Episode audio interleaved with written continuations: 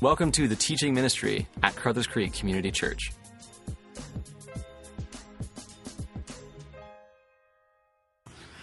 Well, good morning, C4. And good morning to you who are watching online or, uh, or listening online today. That's just a taste of not what we are becoming, but what we are now. The world has changed, the world is changing, even as I'm speaking at this very moment. We're living in times that are so turbulent and so exciting that they equal any major change that has happened in the last 10,000 years of history. Going along with that video, I read an amazing article this week called Seven Changes in Our World and What We Must Do About Them. Let me tell you what the seven changes are that many of us are now experiencing. Number one, the internet has now become the new TV. I experienced this this week. My wife was watching television, and I was on my iPad in another room watching also. Slowly but surely, TVs will cease to exist, and internet and, and expressions of that will remove it. Number two, Starbucks has replaced the front porch in our culture, or for many of you, Tim Hortons. The debate continues. The point is, front porches don't exist anymore. Starbucks does. Number three, Facebook is the new neighborhood for a global community. There are now 600 million users on Facebook. Do you know that if you would equate that to a country, it would be the third largest country on earth besides China and India? And I am part, by the way, of that nation. Fourth, portable devices like this iPhone are replacing traditional laptops and computers. Fifthly, texting is replacing phone calls. Six, Twitter is the new word of mouth, as we've seen both politically, as we've seen terribly in the last few weeks, but not only that, as we've seen in the Arab revolutions. But lastly, and most interestingly, it's this Google has replaced mentorship. One person said to a friend of mine just last week, I don't need people, I just need access. Here, here. it's interesting. Now, not all of this is bad and not all of this is good. And as you've seen as a community, we have started working very hard to bring our community and also the gospel into these new frontiers. As a church, we are not going to reduce ourselves back. We are going to go there. From Facebook to Twitter to new website that's about to come to our live streaming of 905 to the common and our new prayer wall, we are just beginning to introduce this community to social networking and its implications to the gospel. And as we're reporting in our new momentum book, which you as members already received and all of us will get today after our service, we are starting to have significant influence in the virtual world. Our sermons here alone are downloaded 10,000 10, times a month. Thousands are checking us out as a church virtually all the time. As I said to another friend this week, this is what radio was for churches in the 40s and what television was for the 60s for the church. But this is much more powerful, much more full scope, more more interactivity, and even producing more community. Yet there are some dangers we need to face and be honest right up front. There's a huge reality that all of us, no matter your age or stage this morning, we need to face for the new world that we are already are and we are becoming. We have more information and access to information than we ever have in human history combined. And so we now have a new crisis facing us, not only as humanity, but as the church. We have information, but no time to digest it or put it into practice. Information, but we don't have wisdom anymore. You may have more facts, but the world is not stopping, is not experiencing or practicing what it means to live or learn a skillful life. As the Right Reverend David Adams said when I was gone last week, information without transformation is useless. We have a right living crisis in our hands and on our hands, and it's not just out there anymore, it's actually in God's own family. That's why we need to understand that though we have technology and though we have access, we cannot become arrogant and think that we have evolved somehow to a better place than the ancients because they walked with God and many of us know about him but don't know him. This is really a new version of gluttony. You ever been to a restaurant before and you've eaten too much? Raise your hand if you're honest. I, yeah, I did it this week.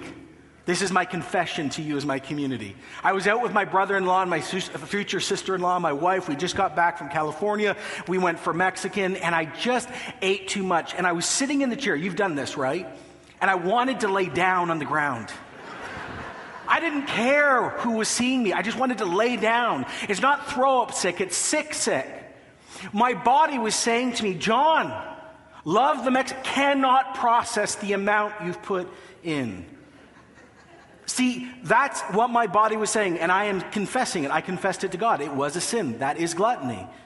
But it's the same for our spiritual lives, whether we're sitting here or watching or listening. More information does not equal being closer to God or loving Him more. We need to go back to Scripture and slowly learn, slowly listen, slowly apply, and then something amazing happens. It's called a godly life.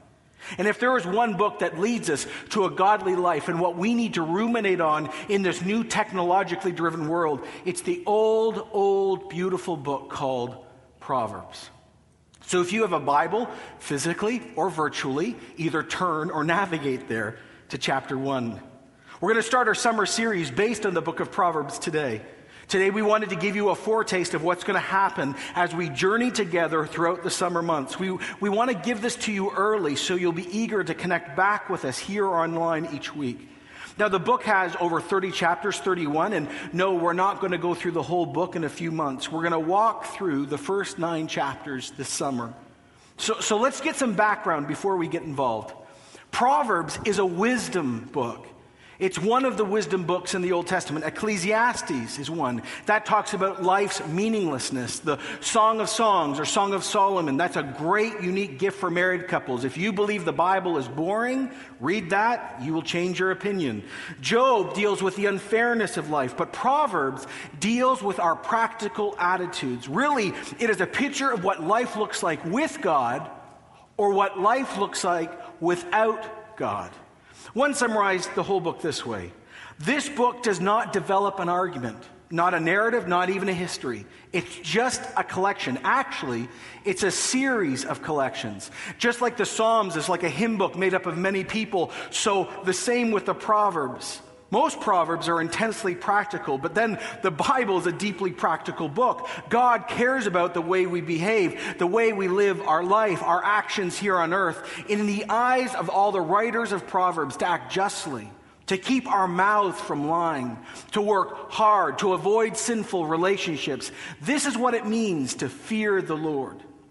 This book is about skillful living in relationship both with God and people. God here in Proverbs meets us in our intellectual, spiritual, and moral lives, or as another person wrote, it is a practical know how uh, to live in the hard realities with God, with others, and in the world that God has created.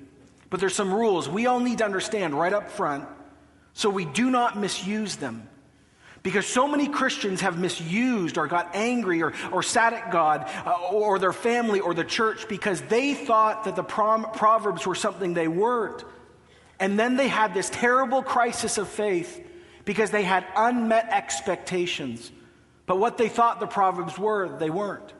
In one of the books I asked the whole community to read this summer, How to Read the Bible for All It's Worth, Fee and Stewart give these sort of ideas. Number one, Proverbs are intensely practical, they're not theoretically theological. Proverbs are worded to be memorable, they're not technically precise. But here's the biggest one Proverbs, everyone ready, are not guarantees from God. Proverbs, everyone say this Proverbs are not promises. How many times as a youth pastor did I have someone say, But John, I did everything the proverb said, and my team still turned out as a punk. What did I do? What did he do? What did God do? See, you thought the Proverbs were promises, guarantees. They're not. They are poetic guidelines for good behavior. They don't guarantee that you're going to follow it through. Proverbs give good advice for a wise approach to certain aspects of life, but it doesn't deal with all of it. And lastly, wrongly used, Proverbs actually might justify a crass and materialistic lifestyle, but rightly used, Proverbs will provide practical advice for all of us in our daily living. Today, we're going to spend most of our time in the first seven verses of Proverbs chapter 1. Now, these verses form a distinct introduction to the whole book. This isn't just a warm up or a series of pleasantries or platitudes. They go to the heart of the book. Much of the time, when God decides to write something, he tells us a lot very quickly. Genesis 1 1. In the beginning, God created the heavens and the earth. Uh, John 1 1. In the beginning was the Word. The Word was with God, and the Word was God. Well, this is how our story begins today. Hear the word of the Lord. Proverbs 1 1. The Proverbs of Solomon, son of David, king of Israel, for attaining wisdom and discipline, for understanding words of insight. Wisdom, acquired learning that helps each one of us know what to do in a given situation. It is knowledge played out in everyday situations. It's the business of godly right living. Yet notice, wisdom does not stand alone, it's married with something else discipline, correction, chastisement, reproof, rebuke, correction. It changes the course of something. Really, one person said, it means submitting to instruction in order to reach the goal of wisdom. None of us are born wise, and none of us, by the way, none of us are perfect. So we all need discipline. Wisdom and discipline are married to understanding, the ability to discern between two options, know which one is God's option, and even know why He likes that option. But there's more to the Proverbs than that, because verse 3 says this The Proverbs are given for acquiring a disciplined and prudent life, doing what is right and just and fair. Prudent is an old word, isn't it? Such a look down upon word, prudent or prude, invokes that feeling of old, not cool, irrelevant, backwards, not progressive, not with it. But, but what a lie. What a brilliant untruth crafted in the very pit of hell. We're all crying out for prudence. Knowingly or not, it's what we as people, as families, as neighborhoods, as cities, as a global human family want. A prudent life is to know God and His will and His ways. This is all about doing God's will, and when you do it, it will lead us to good paths, not bad paths. Don't commit adultery, it messes everything up. Don't murder, you go to jail. H- have Sabbath, you need something called sleep. Think about it. How much sin could we avoid? How much pain could we avoid? How, how much more would God be glorified in our world, in our creation, in our church? How would we love ourselves more or love others more or ultimately God if we were not just hearers of His word, but doers of His word? There's life with God, and these are His ways. Call it old fashioned or prudish or prudent, but trust me, it's where living really happens. And notice, if you will, if this summer or this year or in your life you would dare listen and follow the Proverbs. You would not only grow in wisdom, discipline, understanding, and prudence, but your life would be marked by three, three things being right, being just, and being fair. Notice all three things mark God Himself. They are characteristics of God, and they set out the boundaries for godly living. Actually, this is how we love God, and we love our neighbor also. But the real question, as we always start, is this well, who is this for? I mean, what audience is Proverbs for? Again, many of us would react by saying, well, I'm sure I need some of this, but not me fully or not me at all. I mean, I, I've done this Christian thing for a long while now or long enough. I think I have some wisdom. Maybe those who are younger, those less educated, those less, and you fill in the blank that you think. But the author reminds us we all need to hear and do again and again and again. Verse 4 Proverbs are given for giving prudence to the simple and knowledge and discretion to the young. The simple the unlearned, the untutored, the gullible, the naive. We all start here, by the way, not just biologically, spiritually, especially uh, when it comes to God and His will. We're all touched by sin, right? We're all born into sin. We're all dead spiritually. We're all touched by death. And before we met Jesus, we were all owned by the kingdom of darkness. We all need God to reveal himself and his will again and again and again. We all start in darkness, and then over time, post relationship, the light of truth burns brighter and brighter, and the results are nothing but amazing. That's why the psalmist said in Psalm 19:8, "The precepts of the Lord are right, giving joy to the heart. The commands of the Lord are radiant, giving light to the eyes." The simple is paired with the young. Many believe Proverbs were given so parents could teach children and teens and our version of young adults how to live. And let me just stop right now and say this is really needed. If you're a teen here this morning or a young adult, this is desperate. I'm not saying this about you, but I am saying generationally, there is very little wisdom among you. And it's not just because you're young. Generationally, you've shown the world that pleasure is more important than anything else. Waiting now is a four, four or five letter word. You want everything now. It is a generation of entitlement. But what you do not know yet is that if you live your life like that long term, it will only bring sorrow to you. And the Proverbs are clear about this. Take time this summer to listen and obey because someone used to sing to me, For there's no other way. Others think the Proverbs were compiled just for young men in that culture who are about to become the leaders of the next generation. And it's right. See, real leadership is lived out of our relationship with God, our growing character, a place of ever growing wisdom. We serve and live out of that bank, that pool, this reserve. All leaders must immerse themselves here. And you know that you stop being a leader, even if you have the title, when you stop immersing yourself and submitting yourself to wisdom. Yet it's not just about the simple or the young, it's for all of us on the journey. The author of Proverbs right says right here, let the wise listen and add to their learning. And let the discerning get guidance for understanding proverb, parable, the sayings and riddles of the wise.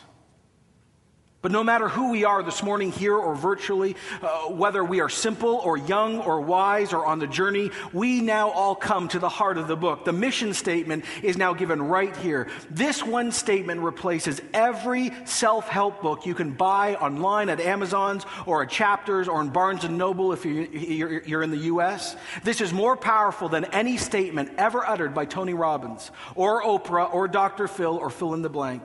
This call, this phrase, this command, this gift is repeated in some variation 20 times in the book of Proverbs.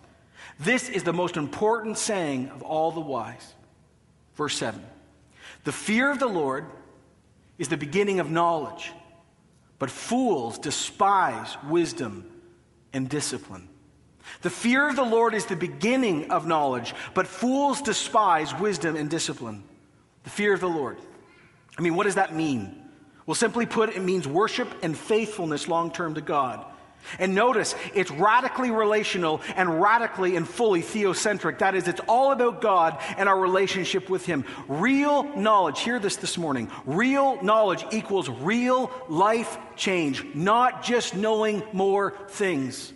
Draw near to God and he will draw near to you. Fear is about respect. Fear is about awe. Fear is about relationship. Fear is about love. And fear, by the way, also is even about utter terror. When you fear God in all of those ways, in a balanced way, knowing that He is close and far, immanent and transcendent, judge, king, brother, and friend, then and only then will we begin to love and want to grow in wisdom because we will know who He truly is and we will really realize who we are not, iPhone or otherwise. Psalm 111:10. The fear of the Lord is the beginning of wisdom. All who follow his precepts have good understanding. To God belongs eternal praise, not us. The book of Job 28 28. He said to the man, The fear of the Lord, that is wisdom. Shun all evil, that's understanding. Now, notice that the author here uses the name for God, Lord. I didn't catch this when I first read it this week. The name for God here is Yahweh. It is God's marriage name, his covenantal name, only used when he enters into relationship with people. Again, I need to point this out. Knowledge from a biblical perspective is not intellectual only. It is deeply personal and deeply experiential. It's, it's why we get our verb to have sex from this idea. To know about someone or to know someone in the biblical sense is the difference about thinking about someone or actually experiencing it.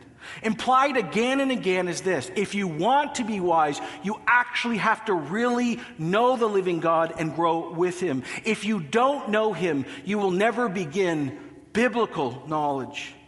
This brings wisdom, one wrote, to its fullest expression, not merely rightly reverencing God, but actually deeply knowing God. As one theologian said, reading scripture in the Proverbs is soul making activity. But before we keep going, let me go back one more time to the phrase, the fear of the Lord. One pastor scholar wrote these words. Please listen today. This pursuit to fear God is very difficult to appreciate in our contemporary culture that is addicted to one thing good feelings. Advertisers learned long ago that the merits of a particular product are not merely or nearly as appealing as the emotions that can be associated with the product.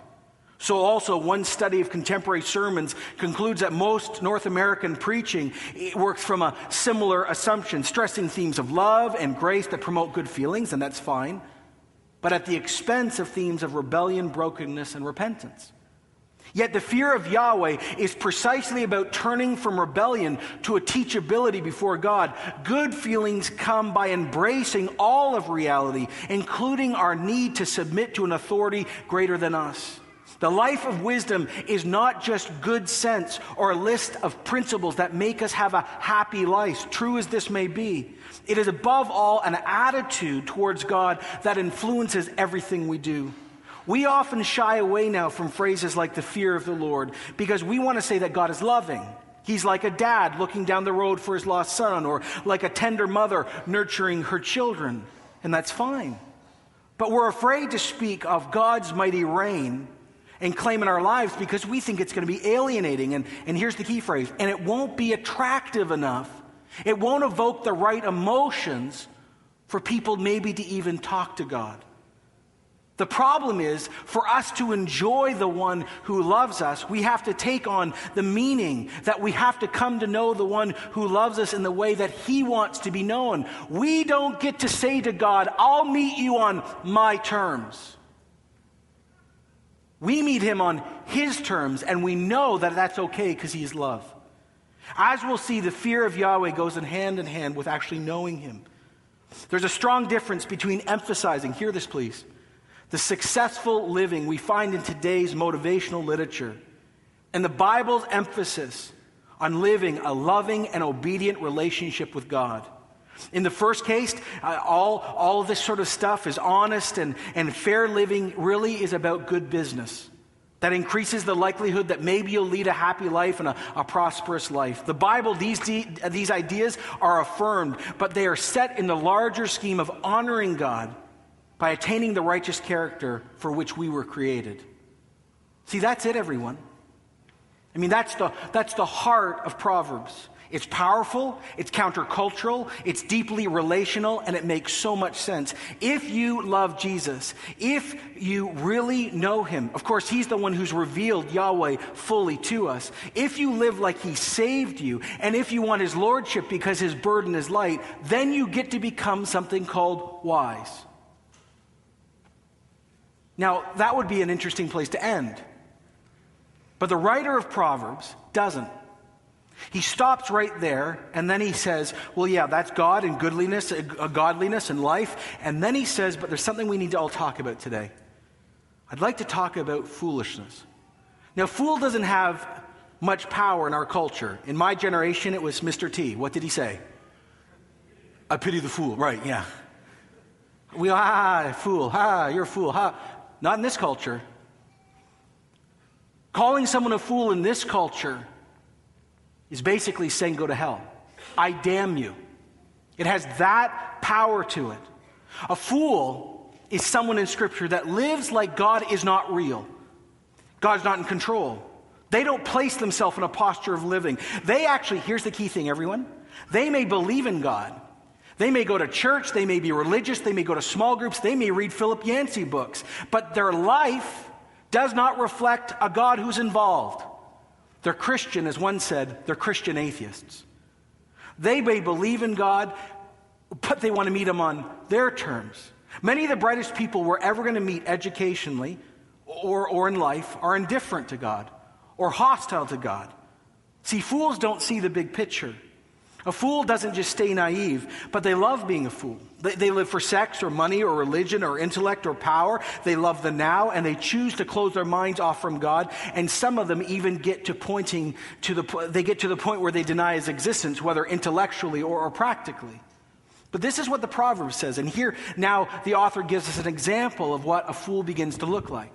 Verse 8 Listen, my son, to your father's instruction. Do not forsake your mother's teaching. My son, if a sinner entices you, don't give in to them. Don't do it. If they say, Come along with us, let's, let's wait and lie for someone's blood. Let's waylay some harmless soul. Let's swallow them alive like the grave and whole. Let, let's take them down to the pit. We'll get all sorts of valuable things and fill our house with plunder. Throw in your lot with us. We'll share a common purse. My son, don't go along with them. Don't set your foot on their paths, for their feet rush into sin. They're swift to shed blood. How useless to spread a net in full view of all the birds. These men lie in wait for their own blood. They waylay only themselves. Such is the end who, of all who go after ill gotten gain. It takes the, away the lives of those who get it. Murder, lying, stealing, and hanging out with dangerous or bad people that will lead you away from God, His people, and His Word, Scripture says run. Don't do it. Do not give in to peer pressure, whether virtually or personally, no matter your age or stage. If you do, you will begin the downward spiral to become something the Bible calls a fool. You want to know what God wants of you once you've met Him? Avoid evil associations you cannot handle.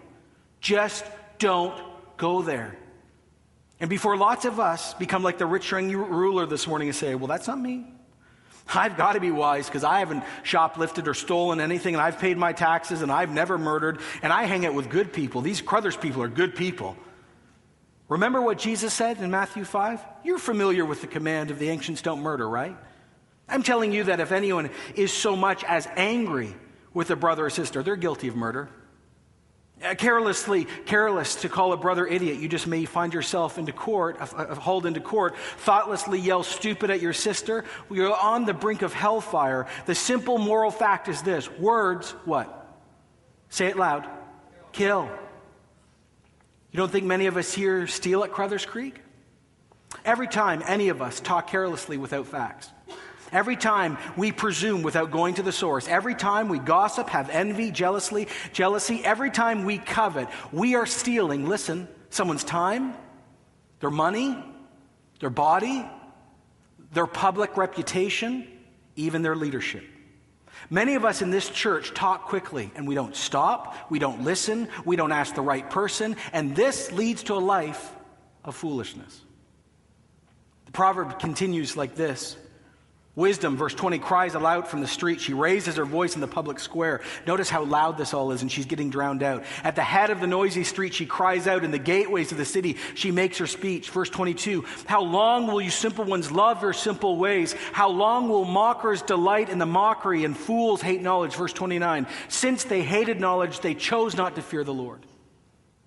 See, here in chapter 1, we already have seen clearly that all of us, even as Christians, have a choice. There are only two paths. There are over 70 times in the Proverbs where the reader is brought to this fork of the road. One way leads eventually to evil anger, perversity, being treacherous. You can put up that slide where it shows both ways. You become lazy or a sluggard, devious, violent, a life marked by untruth and confusion. The other is founded on relationship with God. It's mutually accountable, it's done in community, it's righteous, it's justice, it's understanding, it's blameless, it's heading towards God. See, we can all see that there's only one way and two choices growing in the fear of the Lord over time, or verse 29, not fearing Him. And God says, Fine, I'll let you become what you want. Let me end with a few thoughts as we get ready for the summer. When you read Proverbs in its real context, you see the power of it. Here's the first thing we catch there is a call for humility for every one of us, me included when, when you go before the Proverbs and you go before God, this is what happens. You place yourself before God, and this is what you end up saying if you're really in for the conversation. Okay, God, I'd like to know if I'm a fool. Maybe I'm wise, maybe I'm naive, maybe I'm young, but I actually need to know. And you put everything aside. It doesn't matter education, background, church membership, how long you've done that, it doesn't matter. What am I? For many of you that are not Christians, this is even more key because humility at the center of our movement is to fear God and to meet Him in a personal way through the work of Jesus Himself. You need to bend your knee and humble yourself and say, I can't even, I can't even save myself. See, there's no salvation, no fearing the Lord in the right way, no relationship without humility.